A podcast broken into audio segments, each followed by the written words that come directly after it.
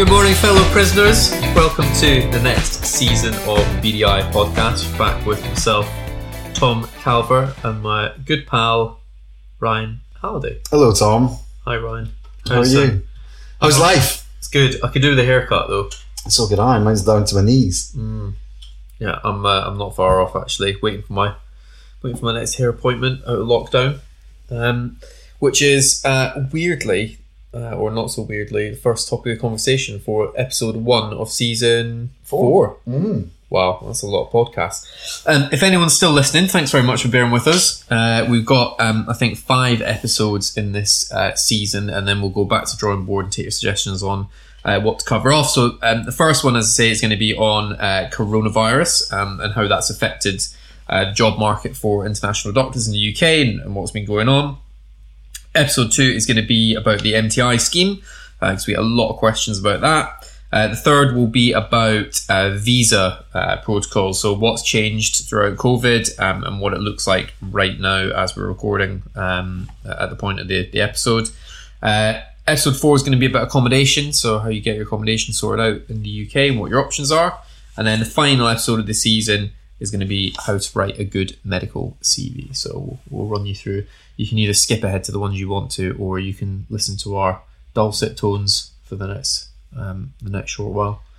All right, well, I guess uh, the world has changed somewhat since we were last in the in the recording studio. Um, do you want to kick us off? Yeah, sure. So, the um, obviously the effects of COVID nineteen on the UK uh, job market for international doctors. Um, it's been fairly profound, to be honest. Um, I think there's a, a whole list of reasons why um, things have changed quite dramatically. Um, I guess probably the biggest thing has been um, is the restrictions on, on air travel. Um, so obviously uh, the the UK kept its borders open throughout the duration, um, but we certainly had and certainly a lot of doctors that were that we had that were meant to be joining the NHS just couldn't get here. Uh, and that was one of the biggest problems. Uh, there were a lot of repatriation flights flying out of certain countries, which some of the doctors were lucky to get on.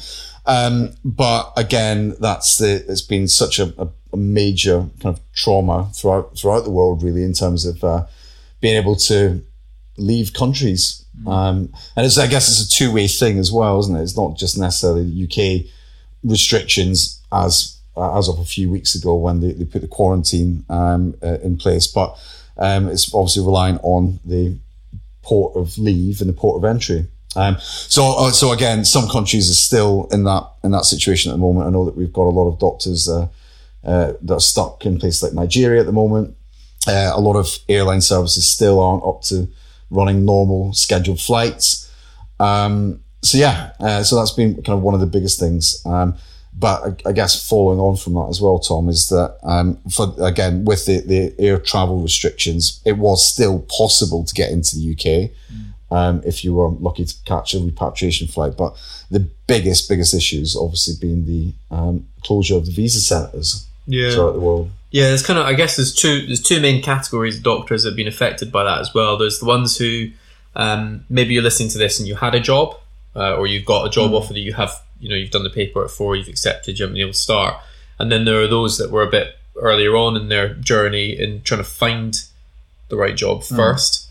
Because I think, I mean, obviously, if you had a job and you and you had a visa, some people had vignettes and they'd been to mm-hmm. the visa office and got their appointments done, done the biometrics, ready to fly, couldn't get a flight, um, and that must be, you know, I know for us was a very very frustrating mm. thing, especially where you've got a healthcare system that's crying out for Yeah. more hands on deck and, and people can't get over. But the second part of that then is people who were in the middle of doing interviews or who mm. had handed their notice into their hospitals and were looking. And Yeah. I think from the beginning of lockdown, I say lockdown, from the beginning of it becoming a, a serious issue in the UK, because I think maybe people did underestimate it. I certainly did in the in the early days. Um, they just stopped doing interviews. International recruitment was put on a complete back burner. Yeah. It wasn't a priority. They were changing broom cupboards into ICU wards and all sorts of stuff. And Well, I guess the, the biggest impact was the the move towards these COVID nineteen rotas, essentially, where um, they were drafting in lots of doctors from uh, specialisms where obviously surgery is a good example where all elective surgeries were cancelled. Uh, so those doctors that were then kind of put dispersed elsewhere in the hospital to deal with obviously the preparations for the influx of, um, of really seriously ill patients by COVID 19. Um, so I guess that was probably the single, well, I mean, in terms of the interviews and, um, and you could see on NHS jobs, for example, there, there were no new jobs on it for months and months. Um, COVID support staff. Yeah. It was weird because I had uh, some. I, I actually spoke to a doctor who was laughing because uh, they had a consultant urologist who was doing a nurse's job and was asking for support from the, the junior doctors and doing some of the basic stuff. And then you've got, we I had a psychiatrist fly in the week before lockdown and she got drafted straight into a junior general medicine ward rather than the sort of hmm. consultant. Yeah, so a lot, I, I guess a lot, a lot of departments were in a kind of really strange position where they actually were probably the, the best staff they'd ever been in a lot of respects. And of course, with the, the, the number of new admissions to hospitals drastically fell during that period as well. So A&E departments, again, probably the quietest they've ever been hmm. in, in years and years and years because, again, people not go, leaving their house, in the UK in particular, not going to the pubs and not getting drunk and falling over and breaking bones. People not going out in the cars. So again, I mean, a lot of kind of serious uh, car crashes and things just weren't happening. So I think I read an article that hmm. said it was between between 30 and 60% drop hmm. in some cases in A&E admissions during the, the peak, if you want to call Yeah. it. But I guess, I mean, in terms of the job market, you can see hmm. that at that time everyone was ramping up to preparing for this tidal wave of COVID Yeah. treatment that they just stopped doing what they were doing. It was probably only, we're recording this now, uh, you know, in the, in the first half of July. It's only really been in the last four weeks that people have started to get, I guess, normal. Yeah, well, I I guess it's kind of twofold with that as well, isn't it? It's um, firstly you've got um, the the NHS has to get back to normal services. So obviously, a lot of the NHS trusts were told that they they have to um, start bringing back uh, and resuming services that had obviously shut down due to COVID. Um, and I guess the second point, really, as well, which is, I mean, it's still an issue, is that people are just scared to go to hospital.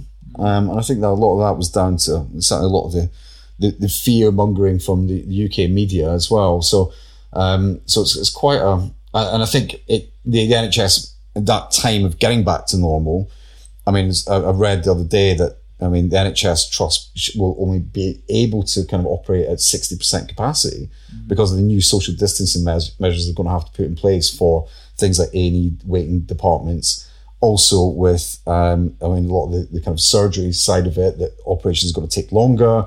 Obviously, they're going to have to clean, make sure that those departments are all really COVID 19 secure, I think's the word. So, It's crazy, isn't it? You hmm. thought that if you thought that people didn't have enough work to do before, Yeah. I was chatting to a rota manager or a, a department hmm. manager who is working out her waiting room for the department, and I think she said that they could have 12, 12 people waiting at hmm. one time, and they had to reduce that to six because of social distancing, and then every thirty minutes or hour they had to reassess. Can we get another person in there? No, we need to make everyone wear masks. Get them to sit slightly closer. Who can we have waiting outside on, um, you know, on trolleys or, or outside of the hospital or whatnot, and prioritizing. So, yeah, it's been pretty Yeah, so you can see, I mean, there's definitely been, I mean, major, major disruption caused by, by everything. And, um, but I- again, I kind of want the, the more positive side of it. Um, we've certainly seen a, a kind of strong uptake in terms of, um, I mean, clients calling in, wanting to proceed with interviews again, keen to get doctors in. Um, so yeah, I, th- I think there's a, a kind of longer term outlook for uh, for IMGs is, is really really good because again we're, we're going to need more doctors to deal with the inevitable backlog, which I heard in some cases is going to take five years to clear, just with the NHS being I mean, stopping for three months, which is crazy. to give you some context as well, I mean, we we switched out once the visa centres were closed and there was no way to get in and out. We we switched our focus as a company to UK based doctors hmm. for a while because there were lots of people who were stuck here on visit visas or uh, tier two or tier five visas who wanted to to work and who were already registered with the hmm. GMC but couldn't. So probably for a good six six to eight weeks. That's hmm. all we did was help those doctors who were stuck. We had some really good success stories, but now we have, you know, we have changed again to focus back on our core work because it's possible to do that again. So I think for to give everyone some reassurance, we wouldn't have switched back towards the international work if we if there wasn't a way for us to do it. Yeah. Uh, right. So, um, I mean, you were just talking about um, elective surgeries being postponed there. I mean, a, a five year waiting list, I think, for the specialties that have seen stable recruitment in terms of whether that's UK or, or IMGs, A&E is still high. Critical care, so ICU or um, some anaesthetics with critical care has, has been high in demand still. The pathologies seem not really to have been affected by Yeah, I think I think pathology in terms of um, the the locum market, microbiology has obviously gone through the roof. Um, but things again, knock on effects and, and things like um, well, diagnostics, so radiology, histopathology, is that the the workload just isn't there at the moment because again, no, nobody's seeing any patients. Um, but again, uh, I mean that's that's from a, a kind of locum temporary perspective for consultants. But I think the flip side of that will be that actually people will have more time to look at international doctors and give them the support they need, particularly in the consultant-led specialisms. I think. Yeah, we're now we're now in a, in a place, I suppose, where demand had been lower in uh, radiology, surgeries, definitely. So um, obstetrics, gynecology, vascular, TNO, gen surg, all the kind of staples.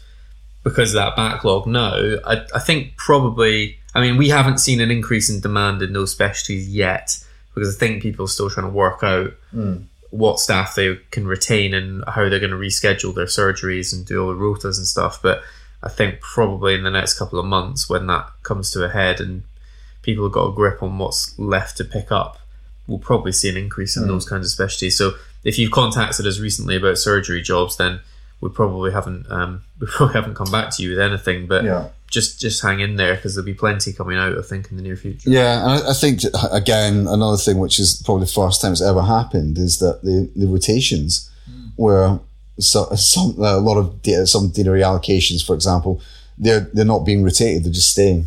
Um, so that's again uh, filled those gaps that normally that w- would would arise through just a natural rotation of, of doctors through deaneries. So um, spe- certainly speaking to some departments, they're in quite a fortunate position at the moment because the doctors that they had from the last rotations are all staying with them for another 12 months. But, um, but yeah, I mean, like from, from our perspective, as Tom kind of rightly said there, is that um, we're switching back to our kind of business as usual now, which is great. We're seeing the demand increasing.